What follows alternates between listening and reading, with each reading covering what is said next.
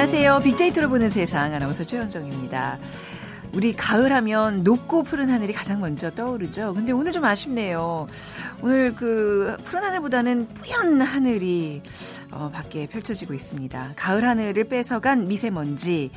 한반도 주변 대기가 정치되면서 당분간 미세먼지의 습격이 이어질 거라고 하고요. 세계보건기구에서는요, 이런 현상 때문에 인류의 기대 수명이 짧아지고 있다고 밝히기도 했습니다. 아, 걱정스럽죠. 봄에 사용하고 두었던 마스크도 다시 한번 찾아보시고요. 또 당분간은 외출도 좀 자제해야 될 것 같고, 또 물 자주 드시는 거 잊지 마시고요. 잠시 후 세상의 모든 빅데이터 시간에 미세먼지라는 키워드로 같이 분석을 해보겠습니다. 그리고 오늘 어, 미국에서는 중간 선거가 진행되고 있습니다. 이어지는 빅데이터 월드 키워드 시간에 얘기 나눠보도록 하겠습니다. 오늘 빅퀴즈는요, 음, 같이 좀 들어보시죠. 미국 중간선거 얘기와 함께 오늘 김정수 교사가 방문 중인 인도 얘기도 함께 나눠볼 텐데, 인도의 역사는 인더스강을 중심으로 하는 인더스 문명과 함께 시작했습니다. 현재 인구는 세계 2위입니다. 어, 10억 명의 사람들이 살고 있어서 종교와 문화도 참 다양한데요. 인도 고유의 종교인 힌두교는 인도인들의 생활 깊숙이 자리 잡고 있고요. 또 부처가 태어난 나라기도 하죠. 이슬람 세력의 지배를 받았기 때문에 이슬람 사원도 볼 수 있습니다. 자, 그럼 국토 면적은 세계 7위인 인도의 수도는 어디일까요? 인도의 수도를 맞춰주시는 게 오늘의 문제입니다. 1번 워싱턴, 2번 뉴델리, 3번 베이징, 4번 조치원. 정 당첨되신 두 분께 커피와 도넛 모바일 쿠폰 드리겠습니다. 휴대전화 문자 메시지 지역번호 없이 샵 9730이고요. 짧은 글 50원, 긴 글은 100원의 정보 이용료가 부과됩니다.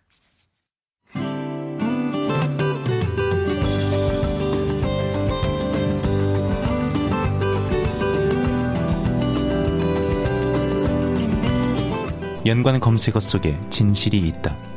KBS 일라디오 빅데이터로 보는 세상. 세상의 모든 빅데이터.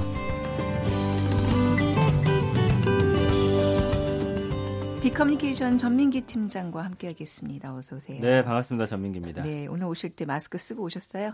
마스크는 안 썼어요. 아, 근데 오늘 좀 써야 되겠더라고요. 그죠? 초미세먼지 네. 농도 높고. 그래서 아무튼 뭐 그래도 주말까지도 파란 하늘을 전 봤는데 네. 오늘 너무 뿌해서 좀 놀랐어요. 뭐 미세먼지 얘기 뭐 우리가 꾸준히 해왔지만 미세먼지 뭐 정의부터 다시 한번 내려볼까요? 그러니까 먼지는 대기 중에 떠다니는 물질의 입자를 말하잖아요. 네. 근데 먼지라는 게 대기 중에 떠다니거나 흩날려 내려오는 그 입자상의 물질을 말하는데 그러니까 석탄, 석유 같은 화석 연료 태울 때라든지 공장이나 자동차 배출가스에서 많이 배출이 되죠. 근데 이제 이 먼지라는 건 입자의 크기에 따라서 50 마이크로미터 이하인 것을 이제 총 먼지, 그냥 네. 먼지라고 부르고요. 네. 입자 크기가 매우 작은 걸 이제 미세먼지라고 하는데 음. 보통은 이제 한 지름이 PM10하고 PM2.5 정도로 나뉘는데 네. 이제 PM2.5가 초미세먼지인데 약간 이 좀 단위가 예. 뭐좀 어렵네요. 저희가 느끼기에는. 그래서 쉽게 설명해 드리면은 네. 그 사람의 머리카락 지름이 한 50에서 70 마이크로미터 정도 돼요. 네. 근데 이거의 5분의 1에서 7분의 1 정도 작은 것. 음. 그게 이제 어 미세먼지가 되는 거고요. 또 그 미세먼지가 훨씬 더 작은 머리카락이 네. 한 20분의 1에서 30분의 1 정도의 네. 지름이 되는 게 이제 초미세먼지예요. 네. 근데 우리가 이제 뉴스 같은 거 보면은 몇몇 마이크로그램으로 음. 이제 쓰는데 그거는 1세제곱미터 안에 네. 이 입자가 이렇게 작은 아. 것이 얼만큼의 무게로 네. 환산했을 때 들어 있느냐를 음. 통해서 우리가 미세먼지 나쁨이라든지 뭐 좋음 이렇게 네. 판단하는 거거든요. 네. 일단은 미세먼지가 되려면 우리가 생각할 때 머리카락 굵기보다 음. 어 적어도 음 5분의 1 정도 네. 얇아야 되는데 아, 네. 초미세먼지는 이거보다 20분의 1 정도 얇아야 된다. 네. 네. 그 정도로 생각하시면 돼요. 그러니까 눈에 안 보이는 눈에 거죠. 안 보이는 먼지. 예. 네. 근데 그거보다 더 작은 거는 이제 초미세먼지고. 맞습니다. 이게 미세먼지를 이제는 너무나 일상 용어로 쓰고 있지만 이게 언제부터 우리가 쓰기 시작했을까요? 그러니까요. 세계 예. 보건 기구가 미세먼지에 대한 이 가이드라인을 만든 음. 거는 1987년부터예요. 어, 그러니까 예. 이때부터 미세먼지라는 개념은 있었던 거죠. 네. 거죠. 근데 2013년에 세계 보건 기구 산하에서 국제 암 연구소에서 음. 미세먼지를 사람에게 바람이 확인될 1군 발암 물질로 지정합니다. 발암 물질이에요, 이게. 아. 근데 우리나라에서는 미세먼지라는 단어를 들은 지가 한 5년 정도 됐을까요? 그런가요? 예. 음. 그 전에는 사실 뭐 황사가 그냥, 그냥 밀려왔다 황사. 음, 이런 맞아요. 식이었는데 네. 한 3, 4년 전부터 이제 네. 미세먼지라는 단어를 본격적으로 쓰기 네. 시작했습니다. 어쨌든 환경 오염과 뭐 이제 여러 오염원들 때문에 미세먼지가 발생하는 거잖아요. 예, 이 미세먼지 성분 같은 거는 발생 지역이라든지 계절, 기상 조건 또 발생 원에 따라서 달라져요. 그래서 자연적인 미세먼지는 흙이나 소금, 식물의 꽃가루 이렇게 이루어져 있는데 네. 인위적인 미세먼지죠. 그러니까 우리가 어, 몸에 좋지 않다라고 하는 게 매연이나 배기가스, 날림먼지 이런 음. 건데 문제가 되는 건 주로 이런 인위적인 미세먼지가 되는 겁니다. 네. 그래서 대기 오염 물질이 공기 중에서 반응해 가지고 어, 이 석탄, 석유 등 화석 연료를 태우는 과정에서 음. 발생하면서 여러 가지 다른 것들과 또 결합을 합니다. 네. 화학적 반응을 일으켜 가지고 훨씬 더 안 좋은 것으로 되는 거고요. 네. 그러니까 인위적인 발생어 같은 경우는 보일러라든지 발전 시설, 석탄, 석유, 화석 연료 태울 때 생기는 음. 것들 그다음에 매연 자동차 배기가스 건설 현장 이런 데서 이제 또 만들어지는 것들 많이 네. 있고요. 공장 굴뚝에서 나오는 그 고체 상태로 나오는 1차 발생, 그 다음에 이 물질이 다른 물질하고 화학 반응을 일으키는 음. 2차 발생 이렇게 또 나뉘는데 그러니까 우리 예전에 왜 그 고등어를 많이 구워 먹어서 이런 거는 굉장히 부수적인 아, 그렇죠. 예, 예, 예. 그래서 음. 이게 이제 2차 발생이라고 하는 게그 네. 그 예를 들어서 굴뚝에서 이제 새까만 게 나와가지고 음, 네. 공기 중에 있는 다른 것들과 이제 서로 엉겨 붙어요. 그런 것들이 네. 이제 미세먼지 발생량이 한 3분의 2 정도를 차지하는데 음. 오존이나 이런 것과 결합해서 더센 물질로 네. 바뀌는 겁니다. 네. 네. 뭐 이제 그 오염원이 사실 한 군데가 아니라 정말 다양한 곳에서 이렇게 지금 뿜어내고 있는 게 미세먼지의 원인들이 그래서 국가마다 기준이 좀 달라요. 아, 예. 왜냐하면 생기는 요인도 다르고 그렇기 그렇겠네요. 때문에 네. 우리나라 네. 같은 경우는 이제 뭐 자동차 매연, 그다음에 음. 석탄, 그다음에 중국에서 날아오는 네. 것들이 결합돼 가지고 네. 또 우리만의 또 기준을 만드는데 이 기준 자체가 또 약간의 외국 것을 또 차용해 왔기 음. 때문에 우리나라에 맞는 또 기준이 필요하다라는 이야기도 나오고 있습니다. 0060님께서 아들 아들이 하늘공원 소풍 간다고 좋아했는데 취소가 돼버리니 미세먼지 아이고. 나쁜 놈이라고 하네요. 근데 진짜 우리가 왜 미세먼지 농도 이렇게 뉴스 보면 미세먼지 좋음 뭐 나쁨 이렇게 표시를 하는데 미세먼지가 어떻게 좋을 수 있지? 아, 어린 아이들이 그렇게 질문들을 네. 많이 하더라고요. 아유. 요 약간 표현도 우리가 좀 정정을 해야 되지 않을까? 아. 미세먼지가 나쁜 놈이죠 어떻게 좋을 수가 있어요? 우리 아, 상식적으로. 그 생각은 처음 그쵸? 해봤는데 네. 일리가 있네. 네. 자 미세먼지에 대한 빅데이터 상의 반응 보겠습니다. 이 최지원 이사님이 늘 언급하는 치킨 지수가 있잖아요. 네. 그 치킨에 대한 언급이 가장 많은데 올해 들어서는 미세먼지도 치킨 못지않게 많이 음. 올라올 정도로 언급이 됐다라는 거고요. 네. 미세먼지에 대해서 2014년부터 살펴보면은 2014년에 37만 건, 2015년은 43만 건, 2016년에 97만 건, 2017년에 200만 건인데 올해는 제가 어제까지 분석해 보니까 344만 건이나 네. 언급이 네. 되면서 뭐 거의 부정적인 반응이 80% 이상으로 대부분이었고요. 주로 이제 보통 그 전까지는 1월과 3월에 언급량이 많았거든요. 근데 이제는 10월에도 언급량이 꾸준히 나타나고 음. 있다라는 게 가을이 돼도 미세먼지가 어, 있다라는 걸 우리가 느낀 게 올해가 거의 처음인 것 같아요. 그 전까지는 네, 네. 인식하지 않다가 네. 뉴스에도 많이 나오고 보도되다 보니까 네. 10월에도 언급량이 가장 많이 되고 있고 네. 연관어 인물 1위가 이제 아이예요. 그래서 아이들에 대한 아. 걱정을 부모님들이 가장 많이 보여주고 있습니다. 그렇죠. 이제 지금 뭐 민기 씨 같은 경우에는 더 어린 아이를 지금 키우고 있지만 이 아이들이 태어나면서부터 계속 미세먼지에 노출된다 그러면 맞아요. 아, 발암 물질 1군인데 말이죠. 가을에 사실 뭐 미세먼지 하면 봄, 황사와 네. 함께 좀 찾아오는 그런 현상인 줄 알았는데 그렇죠. 가을이 오늘 굉장히 심하네요. 왜그 그런 거죠? 가을, 겨울이 예. 올해는 예. 유독 심할 거라는 그런 아, 이야기가 전해지고 있는데 겨울에도 예, 예 예 보가 돼 있군요. 예. 그러니까 일반적으로 고도가 100m 높아질 음. 때마다 약 0.6도씩 낮아져요. 네. 근데 이제 거꾸로 고도가 높아질수록 기온이 올라가는 현상이 나타나기도 한데 이걸 기온 역전이라고 부르잖아요. 네. 그러니까 일교차가 큰 계절이라든지 뭐 산간 분지 지역에서 자주 발생하는데 그러면 어떻게 되냐면 공기가 더울수록 밀도가 낮아져서 더운 공기가 위로 올라가려고 하고 차가운 공기는 아래로 이동을 해야 되는데 음. 이게 반대로 되다 보니까 공기가 정체되는 거예요. 네. 그래서 우리 요즘에 날씨 보면 아침에는 겨울처럼 춥고 낮엔 또 따뜻하잖아요. 네네네. 그러니까 공기가 꽉 이렇게 이동하지 않고 음. 멈춰 있다 보니까 네. 이런 것들이 사실은 바람이 불던지 비가 와가지고 씻겨 내려가야 네. 되는데 지금 중국에서 많이 날라오고 있거든요. 이게 음. 우리 대기에 갇혀버리면서 네. 미세먼지가 그냥 계속해서 아. 어, 이렇게 좋지 않은 상황이 발생하고 있는 거거든요. 그러니까 사실 가을이면은 우리가 시원한 바람이 불어줘야 그래요. 되는데 네. 이게 되지 않으면서 지금 아이고, 답답해라. 네, 네. 답답한 현상이 계속 나타나고 있는 거예요. 인공바람으로 확 어떻게 날려버릴 수 있는 기술이 아직 그러니까 지난번에 중국에 보니까 네. 어떤 지방에서 인공 비를 뿌리긴 하던데. 그게 제가 볼 때는 큰 효과 음, 없는 것 같아요. 요새 중국이 네. 이 겨울이 되면서 난방을 많이 떼잖아요. 아. 그러니까 석탄을 중국이 많이 떼니까 지금 오히려 더 심해지는 현상이 있어요. 네, 뭐 네. 중국발도 그렇고 뭐 이제 국내에서 발생하는 미세먼지도 만만치 않다면서요. 뭐 누구를 지금 탓할 수 있는 상황은 아닌 것 같지만 아무튼 3429님은 주말 여행 다녀와서 밀린 빨래 했는데 미세먼지 때문에 거실에다 빨래대 놓고 다 널었어요. 그러니까 이제 오히려 이런 미세먼지 있는 날들에는 빨래를 더 많이 해야 되잖아요. 네. 근데 밖에다 말릴 수가 없기 때문에 그렇습니다. 예, 더 답답해지는 이 악순환이 좀 계속되고 있습니다. 아주 습하더라고요. 네. 그러니까 목 좀 칼칼하고 저는 오늘 벌써 눈이 좀 따갑다는 생각이 계속 드는데 네네. 우리 몸에 굉장히 위험하다는 거 이제 다 피부로 느끼시는 것 같아요. 그렇죠. 네. 워낙 입자가 작기 때문에 네. 걸러지지도 않고 신체 내부로 바로 침투해가지고 원래는 이제 코털이나 기관지 점막에서 걸러지거나 배출이 돼야 음, 되는데 네. 이게 워낙 작으니까 몸속까지 스며들게 되는 거고요. 미세먼지 농도하고 성분이 만약에 이제 동일할 경우에는 입자가 작을수록 건강에 더 해로워요. 그래서 입자가 작으면 이 유해 물질이 많이 이제 몸에 흡착이 됩니다. 이 네. 작기 때문에 그 더 작은 세포 속으로 쏙쏙 이렇게 음. 스며 들어가서 이제 빠져나오지 않는 거거든요. 네. 그래서 이제 이 면역 담당 세포가 미세먼지가 들어오면 이제 싸우기 시작하거든요. 네. 그래서 이때 기도나 폐, 심혈관, 뇌 등에서 이제 염증 반응이 음. 일어나면서 각종 질병에 더 걸리기 쉬운 네, 그런 상황입니다. 점점 우리가 면역력이 약해지는 게 이제 미세먼지도 한 몫을 하고 있다는 얘기예요. 요즘에 그렇죠? 알레르기성 비염 많은 사람 너무 예, 많잖아요. 예, 약간 있으시죠? 네, 저도 있는데 예. 저희 아내도 그렇고 아이도 그래요. 아이들이 그러니까 심해요. 이게 환경적인 요인이 음. 좀 크다고 봐야죠.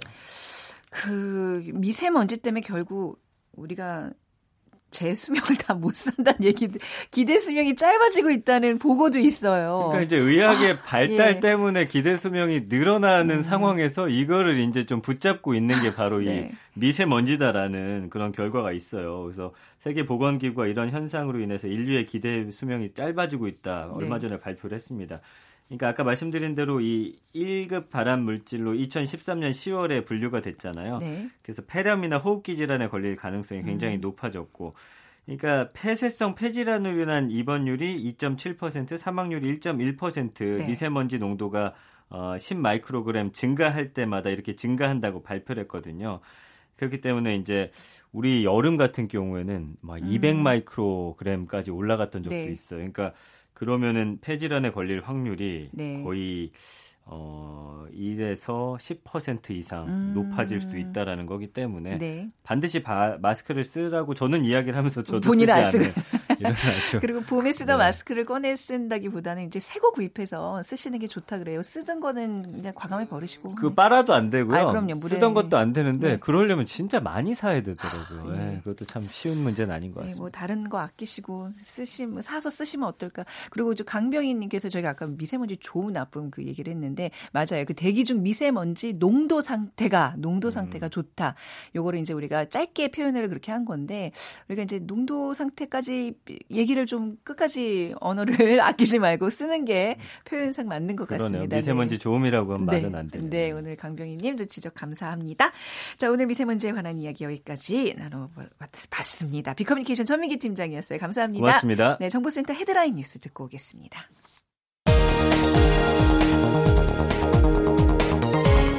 정부는 오늘부터 내년 5월 6일까지 한시적으로 휘발유와 경유 등에 부과되는 유류세를 15% 내립니다.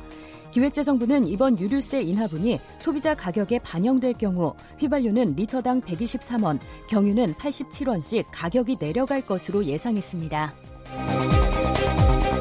미국은 현지 시간 5일 이란산 원유 수입 금지 조치와 관련해 한국 등 8개국에 대해 한시적 예외를 인정한다고 발표했습니다. 한시적 면제를 받는 곳은 한국을 포함해 중국과 인도, 이탈리아, 그리스, 일본, 타이완, 터키 등 8개국입니다. 도널드 트럼프 미국 대통령의 국정 수행에 대한 중간평가 성격이 짙은 중간선거가 현지 시간 6일 실시됩니다. 이번 선거에서는 상원 100명 중 35명, 하원 435명 전원, 주지사 50명 중 36명을 선출합니다. 청년 고용을 늘리기 위해 공공기관이 해마다 정원의 3% 이상을 청년으로 채우게 하는 청년 고용 의무제 유효 기간이 2021년까지 연장됩니다. 고속도로 휴게소에 사회적 기업 매장을 열어 지원하고 취업 취약계층에게 양질의 일자리를 제공하는 사업이 확대됩니다. 국토교통부와 한국도로공사는 연말까지 전국 주요 고속도로 휴게소 12곳에 사회적 기업 매장 입점을 마치고 신규 일자리 44개를 창출해 취약계층에 제공할 계획이라고 밝혔습니다. 지금까지 헤드라인 뉴스 조진주였습니다.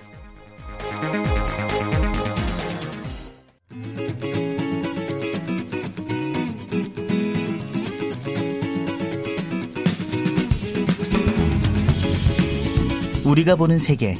세계가 보는 우리. 빅데이터로 분석한 세계의 이슈들. KBS 1라디오 빅데이터로 보는 세상. 빅데이터, 빅데이터 월드 키워드.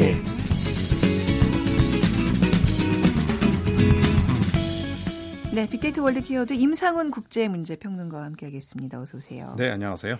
빅퀴즈 먼저 부탁드립니다. 네, 오늘 인도 관련 문제입니다. 인도 역사는 인더스 강을 중심으로 하는 인더스 문명과 함께 하죠. 세계 현재 예, 현재 인구는 세계 2위입니다. 10억 명의 사람들이 살고 있어서 종교 문화도 참 다양한데요. 인도 고유의 종교인 힌두교는 인도인들의 생활 깊숙이 자리 잡고 있고요. 또 부처가 태어난 나라이기도 하죠. 아, 이슬람 세력의 지배를 받았기 때문에 이슬람 사원도 역시 볼 수가 있습니다. 자, 그러면은 국토 면적은 세계 7위인 인도의 수도는 어디일까요? 문제입니다. 1번 워싱턴, 2번 뉴델리, 3번 베이징, 4번 조치원. 예. 조치원은 복숭아가 맛있죠. 그렇죠? 맞나요? 네. 그런가요? 휴대... 전 몰랐습니다. 저도 잘 모르겠네요. 휴대전화 문자메시지 조건 없이 샵 9730으로 보내주세요. 짧은 글 50원, 긴 글은 100원의 정보 이용료가 부과됩니다. 자, 세계가 보는 우리, 우리가 보는 세계. 먼저 우리가 보는 세계로 가볼까요? 그 네. 지금 뭐 앞서 짧게 뉴스에서도 들으셨지만 미국의 중간 선거가 네.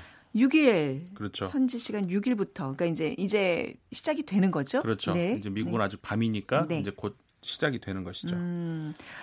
우리가 자, 네. 관심을 많이 가지게 되는 이유가 이제 뭐 음. 아무래도 어, 미국 선거이다 보니까 우리에게 영향이 미치는 것들이 네. 있을 수 있기 때문에 그렇죠. 왜 중간 선거라고 얘기를 하죠? 중간 선거라고 하는 거는 음. 이제 그 일단 대통령 선거가 4년마다 열리지 않습니까? 네. 그런데 그 대통령 선거 외에 다른 음. 선거들이 또 있잖아요. 네. 어, 주지사 선거가 있고, 음. 근데 주지사 선거 같은 경우는 주마다 다 다릅니다. 아 그래요. 네, 네. 그래서 이제 홀수해에 어, 선거가 있는 주도 있고, 네. 그 다음에 짝수해 중에서 그러니까 대통령 선거하고 같이 하는 어, 음. 어, 그런 주가 있고요. 한 10개 주가 그렇게 됩니다. 네. 어, 주지사도 역시 임기가 4년인데 그러니까 대통령 임기하고 똑같이 이렇게 음. 가는 그런 주가 있고 또 어떤 주는 그 4년 그 임기가 어그 중간에 그러니까는 대통령 대선이 아닌 그 2년 후에 네. 어, 그래서 이게 이제 그 이번 2008 2018년이 되는 것이죠. 근데 특히 이제 그 국회의원을 뽑는 네. 미국식의 네. 의원이 상원 하원 있지 않습니까?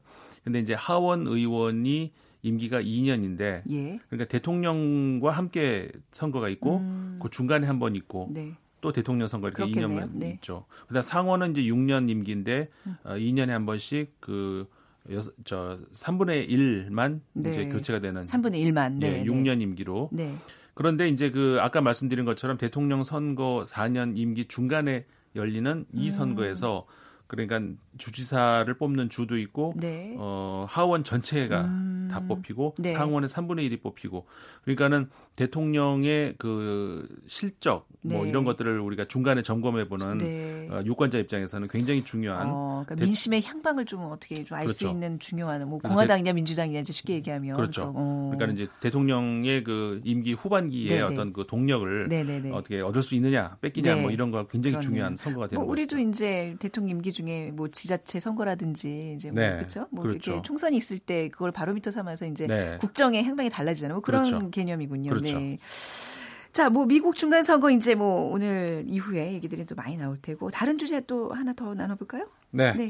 아, 오늘 원래 이제 그, 네. 그 키워드로 잡았던 것이 인도 이야기입니다. 네. 디왈리 축제 음. 이거를 얘기를 하려고 했습니다. 디왈리? 예, 네. 디왈리 축제. 디왈리라고도 하고 저 디파발리라고도 하는데 네. 이게 이제 인도에서 있는 그 가장 큰 규모의 축제입니다. 음. 매년 가을에 열리거든요.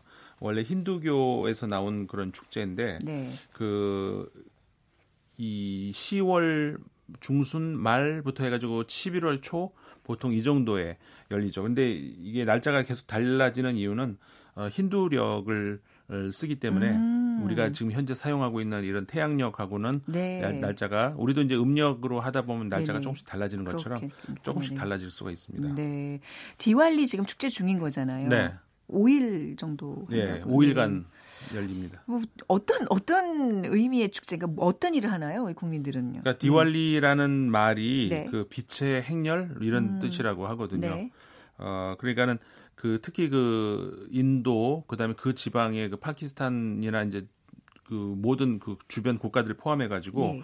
이 빛이 그러니까 빛이 굉장히 중요한 그 문화의 어떤 그 키워드가 되거든요. 네. 그 어둠을 물리치는 빛, 아, 뭐 이런 개념에서 예, 예. 그래서 이제 빛을 어떻게 보면은 숭상하는 그런 축제라고 할 수가 있는데, 어, 그러니까는 5일 동안에 특히 이제 빛이 이제 잘 보이는 게 밤이잖아요. 네. 저녁 시간이 어, 전 국토가 이렇게 빛으로 이렇게 환하게 밝혀지는 어떤 오. 그런 행사예요. 네. 어, 이게 굉장히 이제 전통이 있는 행사인데 그러다 보니까는 그 얼마나 또 그 예쁜 음, 빛들이 그렇겠네요. 장식이 많겠습니까? 밤에 가면 그 장관일 텐데. 그렇죠. 네. 사진 같은 것들 보면은 음, 굉장히 예뻐요. 그러니까 전기가 들어오기 전에도 지금 이 행사는 그렇죠. 있었던 그때는 이제 뭐 횃불이든지 뭐 이런 촛불이라든지 네. 이런 걸 이용했나 보죠. 네네. 어. 지금도 이제 촛불도 이용을 하고 예. 이제 전기를 이용한 그 등불도 음. 이용을 하고 어, 굉장히 이쁩니다. 약간 왜 크리스마스 장식도 사실 밤에 반짝반짝이는 그렇죠. 게 그게 하이라이트인데 뭐 그런 느낌도 나겠네요. 그렇죠. 그래서 네. 어떻게 보면은 크리스마스하고도 비교를 많이 해요. 아, 왜냐하면 예. 시즌도 약간 이제 쌀쌀해지려고 할때 음. 이렇게 되고 그 다음에 연말이 가까워지잖아요. 네. 이렇게 되면서 어 이제 그 선물도 이렇게 교환하고 뭐 이런 네. 것들이 그 크리스마스하고도 어, 좀 비슷한 아, 그리고 어 이때가 되면 왜 크리스마스도 그렇잖아요. 그 시즌이 되면은 특히 우리 저 그 물 물건 그러니까 선물도 많이 하고 음. 또 집안에 뭐도 많이 사고 그러면서 네. 어, 굉장히 그 뭐라고 할까 상거래가 또 활성화되고 어. 그거를 또 우리 상업에 종사하시는 분들은 기대를 하고 있잖아요. 그렇죠. 인도도 이 축제 때도 네. 그래가지고 12억 정도 지금 인구가 된다고 하잖아요. 음. 이 사람들이 선물을 산다 그러면 얼마나 그렇겠네요. 어마어마한, 어마어마한 그 거래가 되는 것이죠. 과시하겠네요. 그러니까 이제 빛으로 악을 물리친다. 그러면 뭐, 뭐 다른 질문입니다만 이 기간에는 좀 뭐 범죄율이 낮아진다거나 뭐 좀 그런 게 있나? 사실 이런 축제 이런 전통 같은 게 뭐 사회 어떤 자정 효과 교화 이런 것도 이제 목적이 있는 거잖아요. 예, 네. 그렇죠. 네. 어, 특히 그래가지고 어, 이게 굉장히 바람직한 게 하나가 있어요. 음. 뭐냐면은 사실 인도하고 파키스탄하고 사이가 별로 안 좋잖아요. 예. 근데 그 국경 지방에 가면 파키스탄도 역시 이제 이 축제가 있기 때문에 음. 그 축제 기간 동안에는 으르렁대지 않고 아, 서로 간에 음식도 좀 이렇게 네. 왔다 갔다 교환도 하고 음. 어, 그렇다고 합니다. 군인들 사이에서도. 그럼 이번에 우리 김정숙 여사께서 네. 가신 게이 예. 행사 때문에 그렇죠. 초청을 받은 거예요? 예, 이 음. 행사는 물론 매년 있는 행사인데 네. 특히 이번 행사 같은 경우에는 그 우리 그 과거에 그 가야국의 김수로 왕이 결혼했다는 최초의 인도, 국제 결혼으로 네, 알려져 있는 2000년 전에 공주, 네. 그 공주를 이제 뭐라고 할까 기념하기 위한 음. 그 이제 그 공원을 이번에 연, 저, 개막을 하거든요. 네. 네, 거기, 그것, 그 행사를 이번 그, 어, 디왈리 축제에 네. 맞춰가지고 동시에 하겠다. 지난번에 인도 총리가 그렇게 얘기를 하면서 어, 초청을 공식 초청을 한 거예요. 음. 거기에 응해서 이제 이번에 김정진 여사가 가신 거죠. 네. 생각보다 인도인들의 어떤 한국에 대한 관심이 굉장히 높다면서요. 그 보도에서 보신 분들도 있겠지만 에이 우리 언론이 좀 과장한 거 아닌가 이렇게 생각하신 분이 있을 거예요 예. 아마. 근데 실제로 인도의 그 보도 나오는 음. 이 언론을 보니까 어마어마하게 그 보도가 음. 많이 쏟아져 네. 나오고요. 네. 어, 이번에 그 영부인 그 온 것이며 그 가야국 이야기며 네. 이런 걸 이번 축제에 즈음해 가지고 굉장히 많이 어, 많이 쏟아져 나오고 있어요. 사돈의 나라잖아요. 그러니까요. 네. 네. 네. 그래서 실제로 인, 인도의 그 언론들 보면은 어, 많은 한국 사람들이 음. 그 인도를 외가라고 생각을 한다. 어, 이렇게 보도가 나오는 경우도 있어요. 네. 어, 우리나라 어, 한국 분들 같은 경우에는 음. 난 그런 적 없는데 그렇게 생각하실 수 있는데 네. 어, 우리가 상상하는 이상으로 네. 인도 분들은 굉장히 그 한국에 어. 대해서 한국은 우리를 외가라고 생각한다 이렇게 네. 하면서 굉장히 친근감을 느끼는 아니, 그런 게뭐 있더라고요. 우리 국민 정서도 뭐 인도에 대한 반감은 전혀 없고 뭐 그렇죠. 그냥 한 번쯤은 가보고 싶은 네. 가난하지만 행복한 나라라더라 뭐 이제 이런 인식이 네. 있는 것 같아요. 영이 살아있는 나라, 그렇죠. 영적인 나라 그렇잖아요. 네. 이번에 문재인 대통령이 선물로 받았다는 그 모디 자켓. 네. 이게 이제 모디 총리가 선물해서 이렇게 불리는 그렇죠. 거죠. 그래서 이렇게 이름이 붙은 거죠. 왜 이렇게 지금 논쟁거리가 되고 있어요? 이게 좀 어이가 없는 건데 네. 뭐냐면은 그 이 사진이 트위터를 음. 통해 가지고 그러니까 네. 인도 국민들이 본 거예요. 네. 그래서 인도에도 쫙 퍼진 거예요 사진이. 그러다 보니까는 그 정치인들 중에서 이제 모디 총리하고 이제 그 결을 음. 달리하는 정치인들 있잖아요. 네. 그들 사이에서 그게 왜 모디 자켓이냐, 아. 네루 자켓이다. 아. 그 원래 옛날에 네루 총리가 네. 입었던 그 전형적인 그 뭐라 그럴까 상징적인 음. 그거잖아요. 네. 그러다 보니까 네루 자켓인데 왜 그걸 아. 모디 자켓이라고 해가지고 네. 했냐 이래가지고 이 논쟁이 붙은 거예요. 아. 굉장히 심한 논쟁이 붙었었어요. 그래가지고 지금도 네. 계속 논쟁 중입니다. 아, 그뭐 우리가 끼어들지 않고 알아서 해결하지 예. 이건 좀 우리가 어떻게 해결할 수 있는 문제가 아니네요. 그렇죠. 해, 결할 네. 수 있는 문제가 아니에요.